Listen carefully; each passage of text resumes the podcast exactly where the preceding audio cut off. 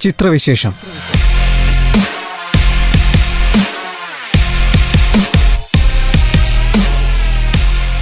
തിയേറ്ററുകളിലെത്തുന്ന പുതിയ സിനിമകളെ അവലോകനം ചെയ്യുന്ന പരിപാടി. നിർവഹണം ശ്രീകാന്ത് കെ കൊട്ടാരത്തിൽ.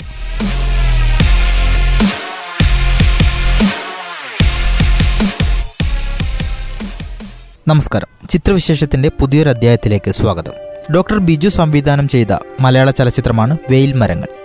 കേരളത്തിൽ നിന്നും ഹിമാചലിലേക്ക് പലായനം ചെയ്യപ്പെട്ട ദളിത് കുടുംബത്തിന്റെ കഥയാണ് സിനിമയുടെ പ്രമേയം. Indran Saritha Kukku Krishnan Balakrishnan Prashanth Bare master Govardhan Ashok Kumar Nariyapuram Venu Melvin Williams എന്നിവരാണ് പ്രധാന വേഷങ്ങൾ അഭിനയിച്ചിരിക്കുന്നത്. എം ജെ രാധാകൃഷ്ണനാണ് ചിത്രത്തിന്റെ ക്യാമറ കൈകാര്യം ചെയ്തത്. ശബ്ദമിശ്രണം Pramod Thomas. Location sync sound Jayadevan Chankadath. Editing David Manuel. ബിജുപാലിന്റെതാണ് സംഗീതം. ചമയം പട്ടണം ഷാ. ഷാങ്ഹായ് രാജ്യാന്തര ചലച്ചിത്രമേളയിൽ പുരസ്കാരം നേടിയിട്ടുണ്ട് വേൽമരങ്ങൾ ഷാങ്ഹായ് മേളയിൽ പുരസ്കാരം നേടുന്ന ആദ്യ ഇന്ത്യൻ സിനിമയാണ് വേൽമരങ്ങൾ നാല് ഋതുക്കളിലൂടെ കഥ പറയുന്ന ചിത്രത്തിന്റെ മൂന്ന് കാലങ്ങൾ ഹിമാചലിലും മഴക്കാലം കേരളത്തിലുമാണ് ചിത്രീകരിച്ചത്. നിശബ്ദതയും നിശ്ചലതയും ഈ സിനിമയുടെ സൗന്ദര്യമാണ്. നമുക്ക് നേരത്തെ ഒതുക്കിയാലോടാ? വൈകിട്ടത്തെ മഴയ്ക്ക് മുമ്പ് വീട്ടിലെത്താം. അമ്മ എന്തേ അവരവിടെ പച്ചക്കറി കടയ്ക്കാണ്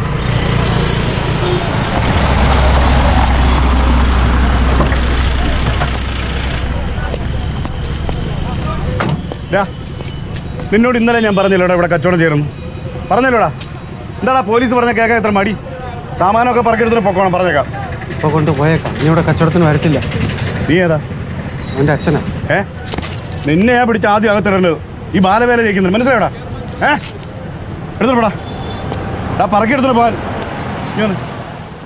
ആഴത്തിൽ പ്രേക്ഷകരെ സ്പർശിക്കുന്ന പാർശ്വവൽക്കരിക്കപ്പെട്ടവരുടെ പ്രശ്നങ്ങൾ ശക്തമായി അവതരിപ്പിക്കുന്ന സിനിമയാണ് വേൽമരങ്ങൾ. ദളിതരായതിന്റെ പേരിൽ ഒരു കുടുംബം അനുഭവിക്കേണ്ടി വരുന്ന പ്രയാസങ്ങളുടെ ആകെ തുകയാണ് സിനിമ. ജാതീയമായ വേർതിരിവുകൾ ഒറ്റപ്പെടലുകൾ കുടിയിറക്കപ്പെടുന്നവന്റെ വേദനാജനകമായ അനുഭവങ്ങൾ അധികാരവർഗം ഈ സമൂഹത്തോട് കാട്ടുന്ന തരംതിരിവുകൾ സാധാരണ ജനങ്ങൾക്ക് നേരെ നടത്തുന്ന വേട്ടയാടലുകൾ അതിജീവനത്തിനായുള്ള പലായനങ്ങൾ പ്രകൃതിയും മനുഷ്യനും ഒന്നാകുന്ന അവസ്ഥ ഇതെല്ലാം സിനിമയിൽ വിഷയമാകുന്നുണ്ട്. ഉടുതുണിക്ക് മറുതുണിയില്ലാതെ ഒരു വിധത്തിലാ തുടുക്കും രക്ഷപ്പെട്ടു ബന്ധുക്കളെന്ന് പറയാൻ എനിക്കും ആരുമില്ല അവക്കും ആരുമില്ല. പിന്നെ എന്ത് സഹായം? ഗവൺമെന്റിൽ നിന്ന് എന്തെങ്കിലും നക്കാപ്പിച്ച് കിട്ടും. സഹായം എന്ന് പറഞ്ഞിട്ട്. പക്ഷെ അത് ഏത് കാലത്ത്? അഥവാ ഇനിയിപ്പോൾ കിട്ടാൻ അരസന്റെ ഭൂമി മേടിക്കാൻ കഴിയും. ആധാർ കാർഡൊന്നും ഇല്ലാത്തതുകൊണ്ട് അതൊന്നും കിട്ടൂലെന്നാ പറയുന്നത്. അതായത് ക്യാമ്പിൽ ഒരാഴ്ച കൂടെ കഴിയാൻ പറ്റുള്ളൂ. അത് കഴിഞ്ഞാൽ പിന്നെ അങ്ങോട്ട് പോകും. നീ ആ ഹിമാചലിലെ പണിക്ക് പോകണോ അല്ലെങ്കിൽ അടുത്ത ആഴ്ച വരും. അത് ആലോചിച്ചിട്ട് എന്താ വെച്ചാൽ പറയും.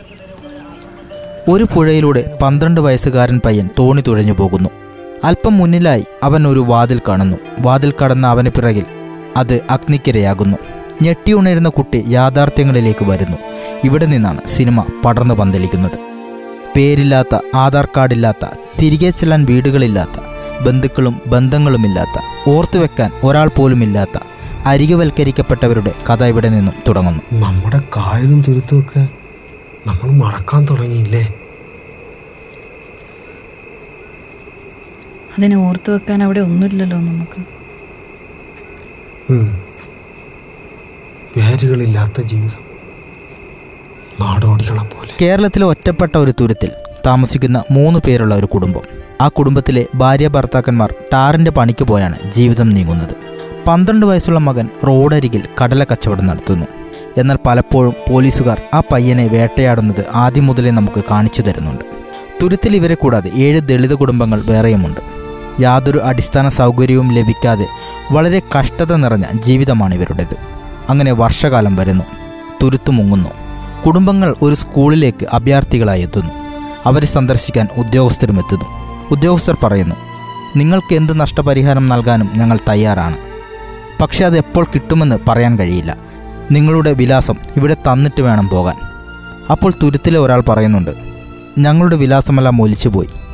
ഞങ്ങൾക്കിവിടെ തരാൻ വിലാസമില്ല. ഞങ്ങൾ പിന്നെ എങ്ങോട്ട് പോകും സാർ? അപ്പോൾ സാറിന്റെ മറുപടി ബന്ധുക്കളുടെ വീട്ടിലേക്ക്. അപ്പോൾ ഒരാൾ ചോദിക്കുന്നു ബന്ധുക്കളില്ലാത്തവരോ? ഞങ്ങൾക്കെപ്പം സഹായം ലഭിക്കും? അപ്പോൾ ഉദ്യോഗസ്ഥൻ പറയുന്നു അത് പറയാൻ കഴിയില്ല. നിങ്ങൾക്കൊക്കെ ആധാർ കാർഡ് ഉണ്ടല്ലേ? ഇല്ല. എന്നാൽ സഹായം കിട്ടാൻ വൈകും. ഈ ക്യാമ്പ് ഈ ഒരാഴ്ചയെ കാണും. അത് കഴിഞ്ഞ് നിങ്ങൾ നിങ്ങളുടെ കാര്യം നോക്കണം.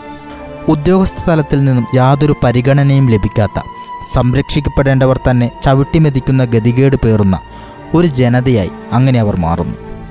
ഭരണകൂടമോ പൊതുസമൂഹമോ സഹായിക്കാതെ വരുമ്പോൾ ഒരു കുടുംബം സൗജന്യമായി താമസിക്കാൻ കഥാനായകന്റെ കുടുംബത്തിന് ഒരിടം നൽകുന്നു. അതിനിടയിൽ പോലീസുകാർ പയ്യന്റെ കടല വിൽപ്പന പൂർണമായും നിർത്തിക്കളയുന്നുണ്ട്. കൂടെ കഞ്ചാവ് ഉപയോഗിക്കുന്നവനെന്ന് അധിക്ഷേപിക്കുകയും ചെയ്യുന്നു. പ്രശ്നം അവിടെ കൊണ്ടും തീരുന്നില്ല. നായകൻ യാത്ര ചെയ്യുന്ന ബസ്സിൽ ഒരാളുടെ പേഴ്സ് കളഞ്ഞു പോകുന്നു ആ കുറ്റം നായകന്റെ മേൽ ചാരുകയും ആക്രമിക്കപ്പെടുകയും ചെയ്യുന്നു. സ്റ്റേഷനിലെത്തുമ്പോഴും ഉദ്യോഗസ്ഥരും ഇയാൾക്കെതിരെയാകുന്നു. ഇരക്കൊപ്പം നിൽക്കാതെ ആക്രമിക്കുന്നവർക്കൊപ്പം നിൽക്കുന്നു. പോക്കറ്റടിക്കാരൻ എന്ന രീതിയിൽ തന്നെ അയാളോട് ക്രൂരമായി പെരുമാറുന്നു. ഒരു ദിവസം ജയിലിൽ കിടന്ന് പിറ്റേന്ന് പേഴ്സ് കളഞ്ഞു പോയതല്ല വീട്ടിൽ തന്നെ വെച്ചതാണെന്ന് ഉടമസ്ഥൻ പറയുമ്പോൾ തുറന്നുവിടുന്നു ദളിതനായ ഒരു കൂലിപ്പണിക്കാരൻ അനുഭവിക്കേണ്ടി വരുന്ന ക്രൂരതകൾ അങ്ങനെ കൂടിക്കൊണ്ടിരിക്കുന്നു. ഒടുക്കം അവർ അതിജീവനത്തിനായി ജന്മദേശത്തു നിന്നും ഹിമാചലിലേക്ക് പോകേണ്ടി വരുന്നു.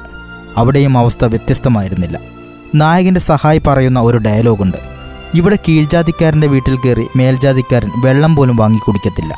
കേരളത്തിൽ ഇപ്പോൾ ഇങ്ങനെയാണ് ഇവിടെ പണ്ടേ ഇങ്ങനെയാണെന്ന്.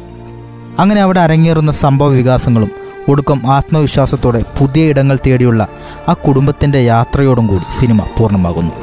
ഓ ഇച്ചിരി കൂടുതലാ. എന്ത്? ഈ തണുപ്പിങ്ങനെ എത്ര നാൾ നിൽക്കും തുടങ്ങിയേ ഉള്ളൂ. ഒന്നും ആയില്ല. ഇനി വരുന്ന രണ്ട് രണ്ടര മാസം ഉണ്ടല്ലോ.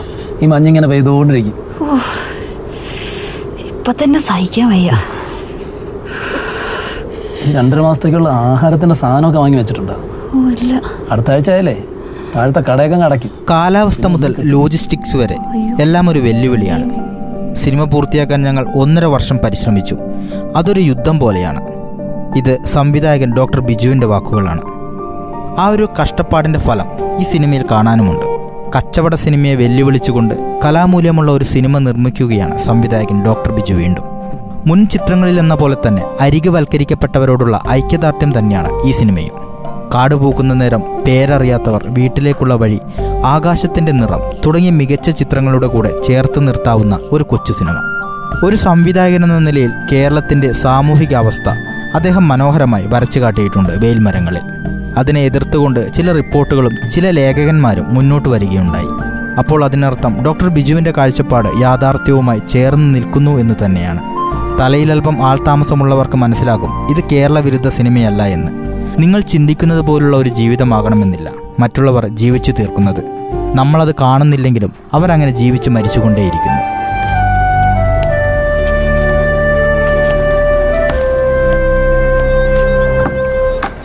അമ്മേ ഞാൻ അവിടെ ഒരു കിളിക്കൂടുണ്ട് അതിൽ മൂന്ന് മുട്ടയുണ്ട്. എവിടെ? ആ കാടിന്റെ അടുത്ത്. കാട്ടിലോ? ആ. നീ എന്തിനാ കാട്ടിൽ പോയെ? നിന്നോട് കാട്ടിൽ പോരുത് പറഞ്ഞല്ലേ? ഇനി പോരുത് കേട്ടാ ഉം. മനുഷ്യത്വ വിരുദ്ധമായ ഇടപെടലുകളും ഭരണജാതി ഭീകരതയും വേട്ടയാടി ഒടുവിൽ ജന്മനാട് വിട്ട് ഹിമാചലിൽ കുടിയേറേണ്ടി വന്ന നിവൃത്തികേടിന്റെ നേർമുഖമായ നായക കഥാപാത്രത്തെ അവതരിപ്പിച്ച ഇന്ദ്രൻസിന്റെ പ്രകടനം മികച്ചതായിരുന്നു. ഗോവർദ്ധനും കുക്കുവും പ്രകൃതിദത്തമായി കൂടെ അഭിനയിച്ചു. മനോഹരമായി തന്നെ. ഹിമാചലിന്റെയും കേരളത്തിന്റെയും അതിമനോഹരമായ ദൃശ്യങ്ങൾ രാധാകൃഷ്ണന്റെ ക്യാമറയിലൂടെ കണ്ടപ്പോൾ അത് വിസ്മയത്തിനും അപ്പുറത്തായി. കാഴ്ചക്കാരനെ പ്രകൃതിയിലേക്ക് കൂട്ടിക്കൊണ്ടുപോകുന്നു ദൃശ്യങ്ങൾ. ബിജുപാലിന്റെ സംഗീതവും അളവ് കവിഞ്ഞ് അനുഗ്രഹിക്കുന്നുണ്ട് പ്രേക്ഷകർ. ഇവിടുത്തെ പണിക്കാരൻ രണ്ടു ദിവസം അവധിയാ. എനിക്കാ ഡ്യൂട്ടി. അതൊക്കെ പോട്ടെ. ജമീന്ദാർ കണ്ടിട്ട് എന്ത് പറഞ്ഞു. രണ്ടു മാസം ശമ്പളം തന്നിട്ടില്ല. ചോദിച്ചപ്പോൾ നാളെ ഇങ്ങോട്ട് വരാമെന്നാ പറഞ്ഞത്. എന്താണെന്നറിയില്ല നിങ്ങളോടെല്ലാം പറഞ്ഞായിരുന്നു ആ. നിങ്ങൾക്ക് ശമ്പളം കുറച്ച് കൂടുതലെന്നാ ആ ചമൻലാൽ പറയുന്നത്? മൂന്ന് പേർക്കും കൂടെ മാസം ഏഴായിരം രൂപ തരുന്നു അതാണോ ഈ കൂടുതൽ ഇവിടുത്തെ കാര്യം ഒരു പ്രത്യേക തരത്തിലാണ് ആരെങ്കിലും കുറച്ച് കൂലി കിട്ടിയാലേ പിന്നെ അവരാ മതി. സാരമില്ല. നമുക്ക് നോക്കാം. ലളിതവും സൂക്ഷ്മവുമായ അവതരണ ശൈലിയാലും അതിമനോഹരങ്ങളായ ദൃശ്യത്താലും അതിജീവനത്തിന്റെ പൊള്ളുന്ന യാഥാർത്ഥ്യത്താലും സമ്പന്നമാണ് വെയിൽ മരങ്ങൾ സൈലന്റ് മൂവി കാണാൻ താല്പര്യമുള്ളവർക്ക് തീർച്ചയായും സിനിമ കാണും. ചിത്രവിശേഷം ചിത്രത്തിന് നൽകുന്ന റേറ്റിംഗ് പത്തിൽ ഏഴ് മറ്റൊരു ചിത്രത്തിൻ്റെ വിശേഷങ്ങളുമായി അടുത്തയാഴ്ച വീണ്ടും നമുക്ക് ആട്ടുംകുട്ടീനെയും കൊണ്ടുപോകും എങ്ങോട്ട് കൊണ്ടുപോകാനോ മോനെ നമുക്ക് തന്നെ എങ്ങോട്ടാ പോകുന്നതെന്ന് അറിയില്ല ഇങ്ങോട്ടായാലും കുഴപ്പമില്ല എന്നെയും കൊണ്ടുപോകാം ए बछड़े को कहाँ ले जा रहे हो आते वक्त जो लाए थे वही लेके जाना മോനെ ആ ആടിനെ അങ്ങ് വിട്ടരെ ഇത് നമ്മുടെ ആടല്ല ഇത് അങ്ങ് കൊടുത്തേരും ഇതിനെ വളർത്തിയ നമ്മളല്ലേ അപ്പം നമ്മുടെ മോനെ ഇവിടെ എവര് പറയണം നമ്മൾ അനുസരിക്കാം അതാണ് ഇവിടുത്തെ രീതി. മോനെ. താമോനെ ചിത്രവിശേഷം.